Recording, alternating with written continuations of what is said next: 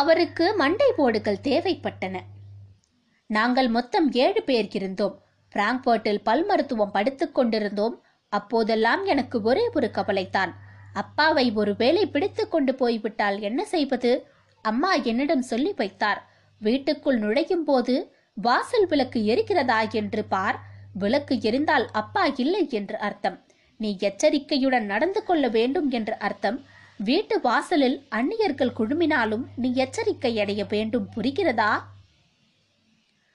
தன்னுடைய குடும்பம் தொடர்ந்து எஸ் எஸ் கெஸ்டோபோ ஆள்களால் கண்காணிக்கப்படுகிறது என்பதை முழு விழிப்புணர்வுடன் உணர்ந்திருந்தார் ஒரு கல்லூரி பேராசிரியரின் மகளான ஹில்ட்ரூட் குனில். எப்போதும் கூக்குரல் கிளம்பலாம், எப்போதும் யாரும் வீட்டு கதவை தட்டலாம், அப்பாவை இழுத்து கொண்டு செல்லலாம், எப்போது என்று மட்டும் நான் தெரியவில்லை. ரகசியமாக வீட்டில் பிபிசி ரேடியோ வைத்து கேட்டுக்கொண்டே இருப்பார்கள். ரேடியோ சத்தம் வெளியில் கசிந்தால் தீர்ந்தது கதை. வதை முகாம் என்றால் என்னவென்று அப்போதே எனக்கு தெரிந்துவிட்டது. சிலர் அதை வேலை முகாம் என்று நினைத்தார்கள், அது ஒரு கொலை முகாம் என்று எனக்கு தெரியும். உள்ளே என்னவெல்லாம் செய்கிறார்கள் என்று எங்களுக்கு அருகில் இருப்பவர்கள் பேசிக்கொள்வதை நான் கேட்டிருக்கிறேன். ஆயிரத்தி தொள்ளாயிரத்தி முப்பத்தி எட்டு அல்லது ஆயிரத்தி தொள்ளாயிரத்தி முப்பத்தி ஒன்பது என்று நினைக்கிறேன். அப்போதுதான் வதை முகாம் பற்றி எனக்கு முதலில் தெரிய வந்தது. பிராங்க்பர்ட்டில் நிறைய யூதர்கள் இருந்தார்கள். அவர்களுடைய அலுவலகங்களும் வீடுகளும் சூறையாடப்படும் செய்தி வந்து கொண்டே இருக்கும். நாங்கள் அழுவோம், அதற்கு மேல் என்ன செய்வது என்று தெரியவில்லை. வீட்டுக்கு வருபவர்கள் எல்லாம் யூதர்கள் எப்படியெல்லாம் கொல்லப்படுகிறார்கள் என்று பேசிக்கொண்டார்கள். இவர்கள் மூலமே பல சம்பவங்களை நான் தெரிந்து கொண்டேன். கிறிஸ்டல்நாக்ட் பற்றி நிறைய பேசினார்கள். காஸ்டாம்பர் பற்றி அவர்கள் பேசிக்கொண்டது இப்போதும் நினைவில் இருக்கிறது. விஷவாயுவை கொண்டு கும்பல் கும்பலாக மக்களை கொல்ல முடியும் என்று தெரிந்து கொண்டேன். இதை தவிர வேறு பேச்சுக்கள் இல்லை. திரும்ப திரும்ப இதே போன்ற கதைகள். இதையெல்லாம் கேட்டபடியேதான் நான் வளர்ந்து வந்தேன். கிறிஸ்டல்நாக்ட் என்பது ஒன்பது பத்து நவம்பர் மாதம் ஆயிரத்தி தொள்ளாயிரத்தி முப்பத்தி எட்டு அன்று ஜெர்மனியில் நடைபெற்ற யூதர்களுக்கு எதிரான நாடு தழுவிய தாக்குதல்.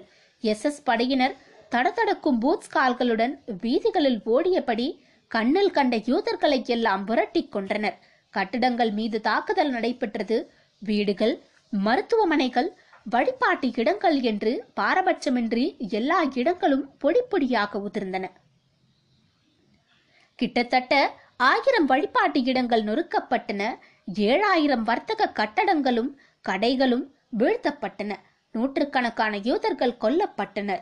நாசி ஆட்சிக்கு வந்த பிறகு நடைபெற்ற மிகப்பெரிய அரசு பயங்கரவாத நடவடிக்கையாக இதை பலர் வர்ணிக்கின்றனர். ஜெர்மனி எத்திசையில் செல்லவிருந்தது என்பதை திட்டவட்டமாக உணர்த்தும் ஒரு திருப்புமுனை நிகழ்வாகவும் இதனை சிலர் காண்கின்றனர். பெர்லினை கடந்து உலகம் முழுவதிலும் அப்போது அதிகம் விவாதிக்கப்பட்ட ஒரு செய்தியாகவும் இது இருந்தது. தனது கல்லூரியிலும் இதே பேச்சாக இருந்தது என்கிறார் ஹில்ட்ரூட் குனில். ஒரு நாள் உடற்கூறியல் பற்றிய வகுப்பொன்று நடைபெற்று வந்தது.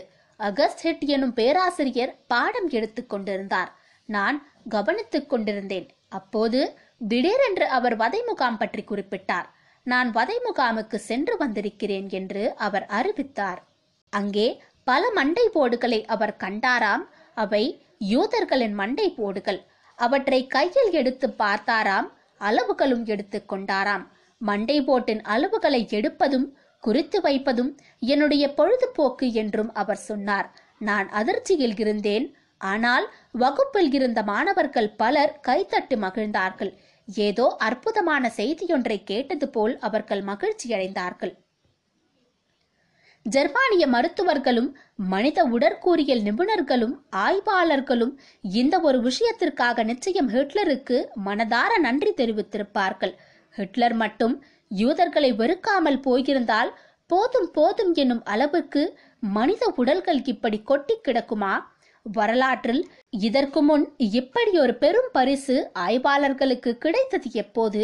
அகஸ்ட் ஹிட் பேரார்வத்துடன் யூதர்களின் மண்டையோடுகளை தாராளமாக பயன்படுத்தி கொண்டார்.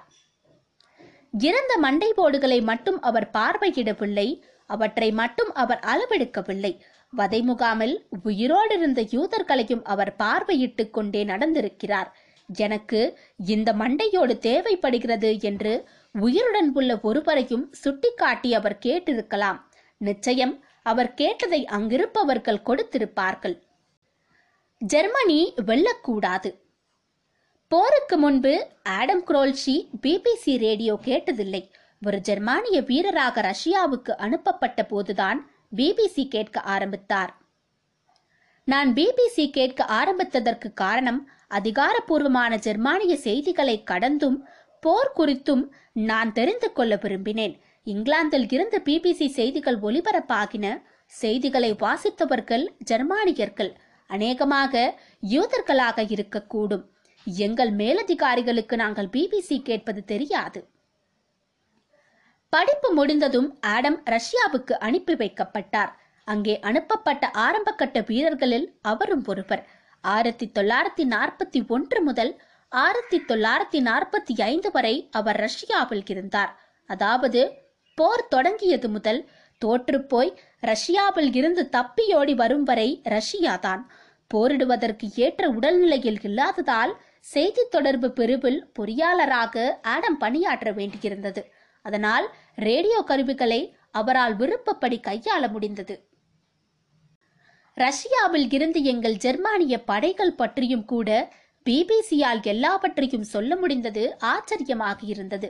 இடம், பெயர், ஊர் எல்லாம் குறிப்பிட்டு அவர்கள் சொல்லும் போது எப்படி அவர்களுக்கு மட்டும் இந்த தகவல்கள் எல்லாம் கிடைக்கின்றன என்று யோசிப்பேன். இன்று வரை எனக்கு விடை தெரியவில்லை. ஆடமுக்கு பதிமூன்று வயதான போது ஹிட்லர் ஆட்சியில் அமர்ந்திருந்தார். அப்போது ஹிட்லரை ஒரு கடவுளாகவே எல்லோரும் கண்டனர்.